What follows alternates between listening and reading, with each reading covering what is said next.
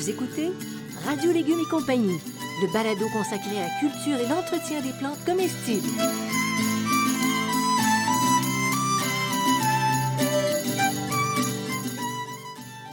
Laitue, Basilic, plantation, poivron, bleuet, pollinisation, haricots, arrosage, fraises, insectes ravageurs et maladies, concombres. fertilisation.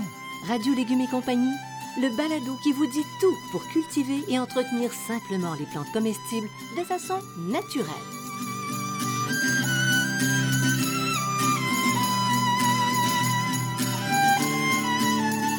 Cette émission vous est offerte par Garant, une entreprise d'ici qui depuis plus de 125 ans fabrique et distribue des outils de jardinage et de coupe, des outils à main et des solutions modulables de jardinage.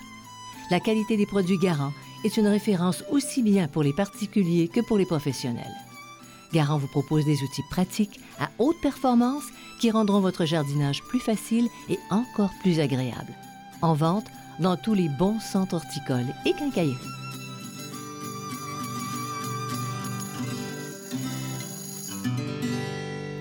Bonjour tout le monde, bonjour Bertrand Dumont. Bonjour Janine Ross. J'espère que tout le monde est en forme parce qu'aujourd'hui, on va faire une visite. La visite de l'insectarium personnel. Oh mon Dieu, oui, Hein? l'insectarium personnel. On pense pas qu'on a ça dans notre cour, mais dans notre jardin, mais... Oh oui, on le sait quand on les voit. Alors vas-y. On parle donc de nos chers amis les scarabées japonais, les hannetons communs et les hannetons européens, en bref, des vers blancs. Les vers blancs pour les insectivores, c'est parfait, c'est un sujet succulent. Oui, c'est peut-être pour les Ah, ah. insectivores, mais pas pour notre jardin. On les aime beaucoup moins. Alors, les problématiques, OK? Quelles sont les plus problématiques au, po- au potager parmi tous ceux que tu as mentionnés? Bon, ben c'est le scarabée japonais. Ah, dont toi? Oui, c'est le fameux scarabée japonais. C'est vrai. Ben, Alors, comment on le reconnaît? D'abord, on va l'identifier, va là. l'identifier. Bon, c'est un gros insecte vert métallique. Il est assez beau, hein, en général. Mhm. C'est assez cute, là. Et il porte des ailes bronze au reflet cuivré. Donc, euh, c'est assez, assez joli, mais euh, ça s'arrête là. Pour un créateur de mode, ce serait génial. Oui, ça serait peut-être. oui, Mais quand serait- on sait ce que ça, fait ensuite, alors on les reconnaît comme ça par leur... Comment t'appelles ça, donc? Leur, leur carapace, Ouais, leur carapace ou leur livrée. leur livret. Oui, Oui, c'est ça. Oui, c'est une belle chose, c'est la livrée, oui. Alors, les plantes que les scarabées apprécient le plus? Ben, D'abord, ils vont dévorer le feuillage. hein. C'est comme ça qu'on va les reconnaître. Ça va être les haricots, les piments, les poivrons et les pommes de terre. particulièrement. particulièrement chez les légumes, puis les amélanchiers, les pommiers et les pruniers chez les fruitiers.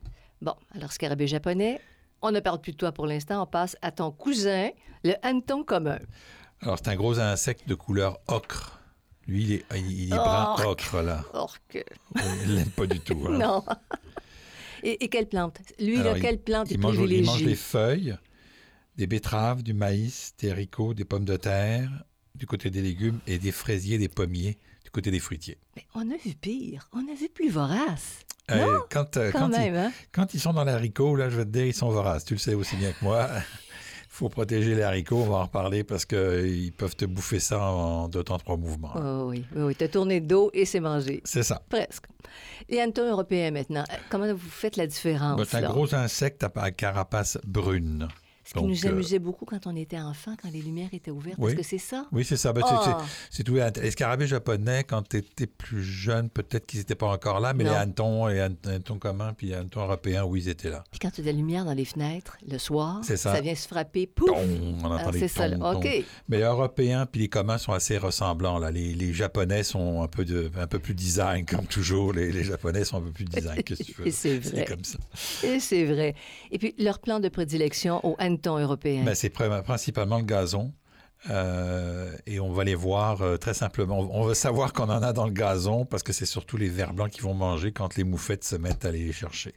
Quand tu dis mon champ a été Labouré, Labouré. par les moufettes. C'est, ma cour qui a été labourée. Bon, bon, bon, d'accord. Alors, le, le scarabée euh, du rosier, ça, c'en est un autre. Oui. Oui. Comment on le reconnaît, Il est celui-là? brun beige, il a des lignes noires centrées sur le dessus dans le sens de la longueur. Et euh, il s'attaque principalement aux rosiers, bien sûr, et aux arbres fruitiers. Aux rosiers et aux arbres. Alors, leur cible végétale. C'est vraiment Ah, ça. ils se disent, Rosiers là- et arbres fruitiers. OK. Alors, mentalement, ils se disent miam, miam, miam. Voilà. Vous écoutez Radio Légumes et compagnie, le balado consacré à la culture et l'entretien des plantes comestibles.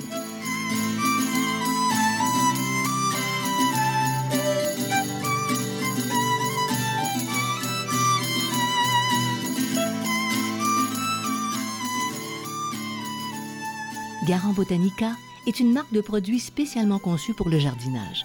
Cette marque comprend une ligne d'outils de jardin incluant des sécateurs, des outils à main, des sarcloirs, des fourches et bien d'autres outils, sans oublier des solutions modulables de jardinage permettant de récolter le maximum de votre espace.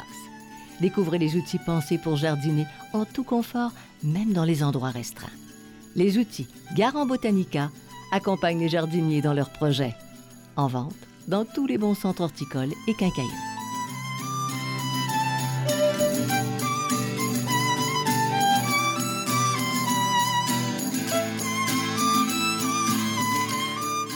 Vous écoutez Radio Légumes et compagnie, le balado consacré à la culture et l'entretien des plantes comestibles.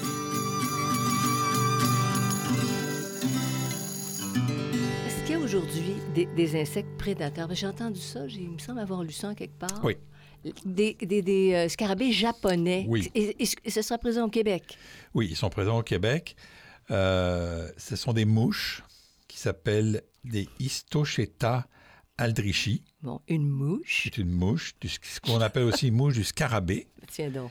et qui est, en anglais, on la- on l'appelle mouche séduisante. Winsome fly. Mhm. OK? Elle a été introduite en Amérique du Nord dans les années 1920, donc ça fait quand même un petit bout de temps. Mais peux-tu m'expliquer, si c'est si c'est présent, cette, euh, ce, ce prédateur-là, depuis si longtemps, comment se fait-il qu'on ait tant de scarabées Alors- japonais? Sainte mère! L'affaire, c'est que le scarabée japonais, il remonte du Nord depuis des années. Là. Il est présent depuis très, très longtemps en Amérique, mais il remonte depuis des années. Il y a quelques années, il, il- il a, il est allé buter là, jusque du côté de Sorel, en région de, de Sorel, puis il a fini par passer de l'autre côté du fleuve. Mais pendant des années, à, à Montréal, on avait des scarabées japonais, puis à Québec, il n'y en avait pas. Et donc, le prédateur, lui, suit un petit peu en retard. Là. Il est un peu plus lent là, à se développer, donc euh, il suit un petit peu en retard. Faut croire que c'est pas très, c'est pas très succulent non plus. Ben, peut-être. Donc, ils, ils vont pondre des œufs derrière la tête euh, des femelles au moment de l'accouplement. Bon. Donc, c'est ça que c'est un peu plus compliqué. Il faut que les, les- les femelles soient coupées avec un mâle et à ce moment précis-là, la mouche va aller pondre ses œufs dans la tête. C'est ce qu'on appelle la mouche du coche. La mouche du coche, exactement. À un moment assez, euh, assez particulier. Oui.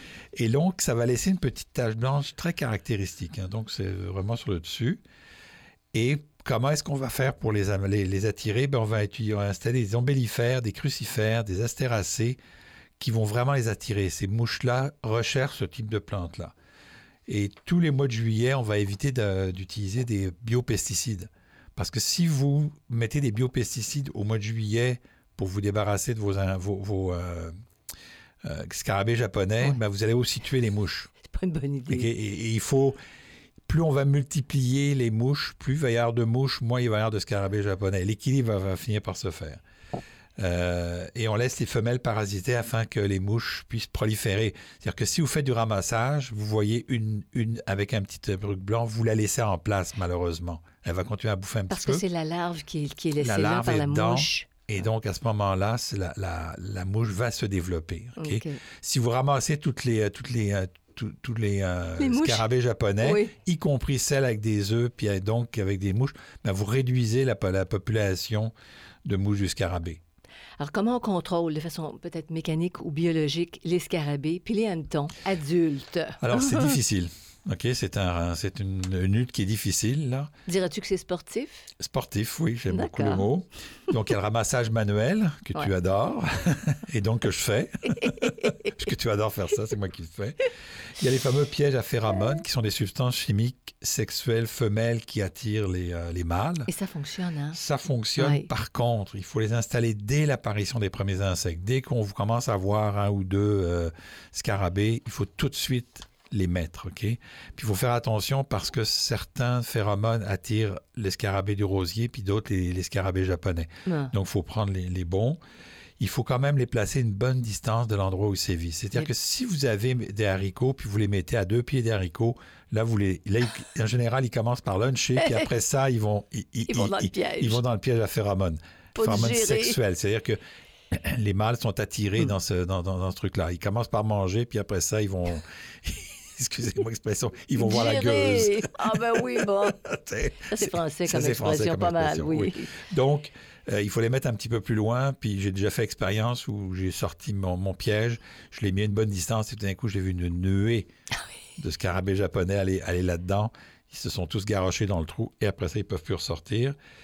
Il y a depuis euh, quelques années, un bio quelques temps, un bioinsecticide, pas quelques années, le Bacillus thuringiensis megaleria, le BTG, qui serait efficace. On n'a pas, le- la certitude, c'est assez nouveau, donc on n'est pas tout à fait sûr. Et je vous dirais que le- le- la solution la plus efficace, c'est le filet anti-insecte. Ah oui. Ah, Hein, vraiment. c'est vraiment oui, le filet oui. anti-insecte. Pas la toile géotextile, la toile anti-froid, parce que la toile anti-froid laisse passer 60 à 70% de la lumière, alors que le filet anti-insecte en laisse passer 90 donc c'est bien meilleur. C'est plus efficace. Quand, Ouais. quand c'est pour des euh, légumes qui sont pas des légumes fruits, ça va, c'est pas un problème. Mais pour ce qui est des légumes fruits, faut faire une petite gestion. Donc, faut pas complètement tout fermer. faut laisser un petit peu de place pour que les, euh, les insectes pollinisateurs puissent rentrer. Et malheureusement aussi les scarabées. hein. Donc, c'est un ça, peu... les, ça les dérange quand même. Ça les dérange Hein? quand Oui, même. c'est ça. Euh, ils sont surtout s'il y a d'autres choses à manger ailleurs, là, ils vont aller au plus, au, au plus facile. Là. Mais tu sais, Bertrand, moi, je te vois avec un chapeau carotté puis des bottes de caoutchouc, à la- comme si tu partais à la chasse. Oui, pour moi, pour Indiana Jones, si ça peut te faire plaisir. Là. Non, mais tu installes les, les trappes, tout ce que tu Ben, voudras. c'est presque près- de la chasse. C'est à peu près ça. Là. C'est- On va être rendu avec un Jardin Christo. Cette année, il va être enti- entièrement enveloppé avec tous les insectes qu'on a. Et là. pourquoi pas? Et Ben oui, et pourquoi, pas? pas? hein? Alors, pourquoi les vers blancs sont associés à- ces insectes? Oh, Ben, ça, c'est le fin mot. Hein? Tout simplement parce que les, tous ces hannetons-là, ces scarabées-là, passent par le stade larvaire. Et euh, au stade larvaire, alors au stade larvaire, essayez pas de les euh, identifier. Là, c'est un peu compliqué. Là, je vous donnerai pas la, la manière dont on le fait. Ça ressemble. Ben, c'est Ça l'anus qu'il faut les regarder de, de Ah bon, tu sais, d'accord. fait que c'est pas tellement intéressant. Non, là. non. Donc, tout ça, ça se ressemble et tout ça, ça a le même effet. Donc, euh, on se complique pas, pas, tra- pas trop la vie. Et comment, comment, comment les larves s'attaquent aux plantes? Mais elle s'attaque aux plantes, aux racines, donc. Les larves vont s'attaquer aux racines. Une première fois en avril et début mai, Ah, ah. et une deuxième fois en septembre et en octobre. Donc, des attaques en règle dans deux vagues différentes. De, de vagues différentes, oui, parce que les, les- leur, leur bio- leur biologie, c'est qu'ils remontent en, en avril-mai, ils sortent, ils se remultiplient, ils pondent. Les- il y a des larves qui se forment en septembre-octobre, et là, elles vont s'enfoncer, les larves, dans le sol pour se protéger de l'hiver, puis elles vont remonter après. Elles vont monter en avril. Mais quand même, ils sont stratèges. On ne peut pas dire le contraire. Ah oui. Hein? Alors, comment les larves euh, se retrouvent-elles dans le sol? On parle des larves de ça. scarabées et de hannetons. là. C'est la même chose, Oui, dans tout le fond. ça, c'est ça. La, ressemble. la ponte des œufs euh, se fait en été, OK?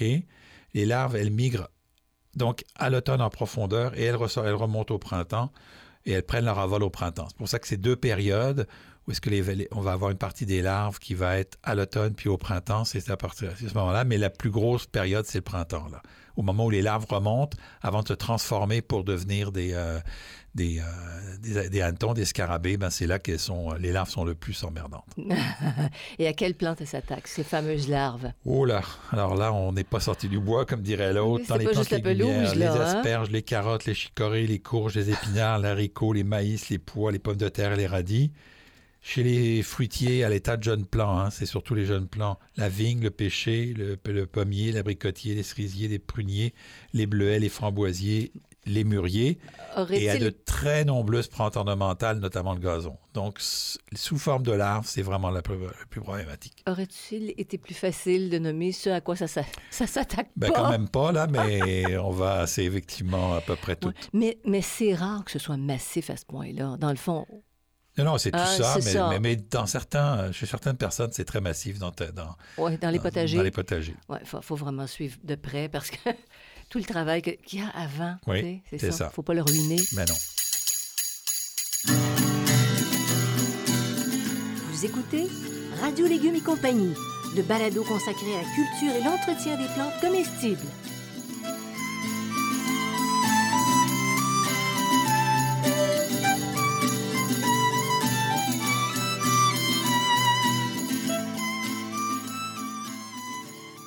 Vous êtes à la recherche de réponses sur la manière de cultiver votre potager, vos légumes et vos fines herbes? Je vous propose le Jardin potager, questions de jardinier, réponses d'un horticulteur. Dans ce livre, je réponds à plus de 1400 questions. Elles abordent aussi bien l'aménagement du potager, l'entretien du sol et des plantes que la récolte. Je réponds aussi aux questions concernant 30 légumes et plus de 20 fines herbes. Le jardin potager, questions de jardinier, réponse d'un horticulteur, un produit 100% québécois, est en vente dans les librairies du Québec.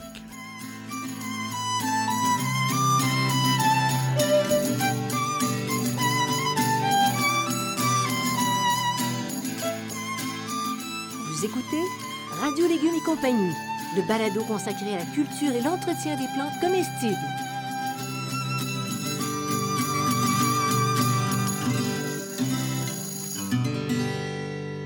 Comment on brise, hein? On brise leur cycle infernal, Bertrand, de- à ces insectes maudits. Euh, on va intervenir dans les ondes gazonnées.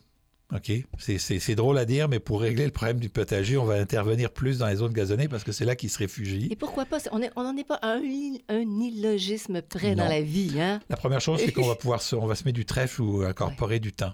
Ils vont pas aimer ça parce que ça les empêche de, de- de- de pondre. On va garder le gazon long et dense.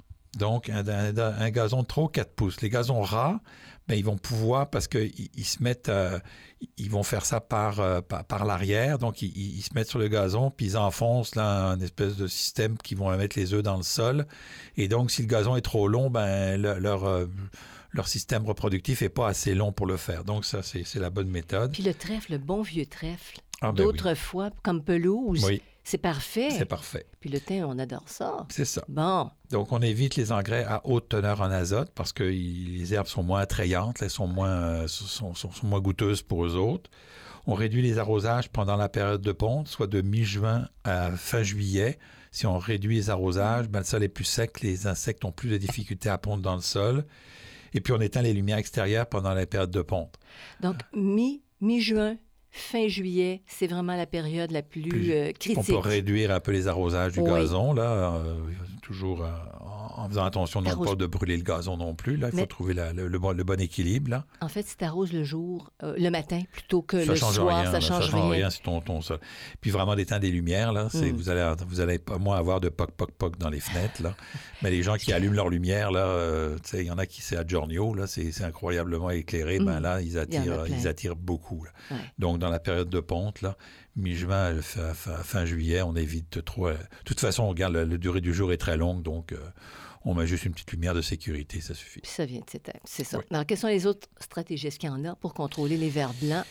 Ben, on, ramasse, on ramasse et on détruit les larves euh, lors des travaux du sol, dès qu'on, quand on prépare le, le sol. Oh, et et c'est euh, c'est plaisant d'écraser ça, ça fait crouch. Ah oui, ah, oui, Dieu, j'adore ça, sous la botte, mais pas sous le pied. Non, c'est ça. Mm. Euh, on peut introduire des nématodes parasites dans le sol? Des nématodes, on achète ça? On achète ça, Ouais. donc, euh, mais il faut les faire au bon moment et dans les bonnes conditions. La température du sol est importante, Pardon. l'humidité et le nombre d'applications. Donc, chaque produit est différent. Il faut bien lire les étiquettes. Il faut que la température du sol soit à un certain niveau. Trop, trop tôt, ça sert à rien. Les nématodes vont pas se développer. Tout simplement, c'est que les nématodes vont aller pirater, parasiter les, euh, les, les, euh, les- larves. Ça, va les faire mourir. Et puis aussi, a la présence des oiseaux qui se nourrissent de vers blanc, Ah parce qu'ils se nourrissent de vers blanc. Donc, euh, les oiseaux, les oiseaux font moins de dégâts que les moufettes. Je pense que oui. Fait que si vous avez des oiseaux, si vous attirez les oiseaux, hein, on sait qu'on peut dans un jardin, euh, On a ici, beaucoup. ici on le- le- on a des voisins qui n'ont pas d'arbres. Qui n'ont pas du tout d'arbres dans leur terrain, qui a presque pas d'oiseaux, et nous, on a beaucoup d'arbres, beaucoup de plantes, et on a du cardinal, euh, des bruants, euh, du junco, Des euh, des des pics, on a tout là. Oui, Et oui. donc tout ça, ça nettoie. ça nettoie et ça favorise un équilibre. Ça nettoie pas tout, mais ça favorise un équilibre. Ça en fait un petit bout, hein, que tu n'as pas à ramasser puis à sortir ton, ton fusil d'assaut puis tout ce que tu voudras pour les détruire. l'équilibre. Ben, voilà qui complète notre visite dans l'insectarium personnel. Dans... Parce qu'il y en a de la vie quand même. oui, il y a de la vie, mais Bon. c'est de trouver l'équilibre dans tout ça. Voilà. Alors, vous allez sur le- la page radiolégumes.com. Vous pouvez euh, cliquer sur subscribe et retrouver euh, d'autres parutions, Oui. en- euh, faire le suivi, en fait, et voir tous les balados qui sont déjà en ligne. On en a plus de 50. Oui. Hein? Bon, voilà. Alors, merci beaucoup à Garant, à Xavier Gervais-Dumont pour la musique, à son frère Charles pour l'assistance technique. Bertrand Dumont, Oui. c'était quand même. Je le.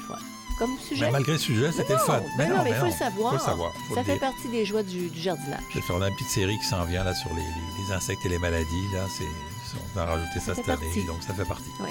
Eh bien, tout le monde, portez-vous bien. Bye.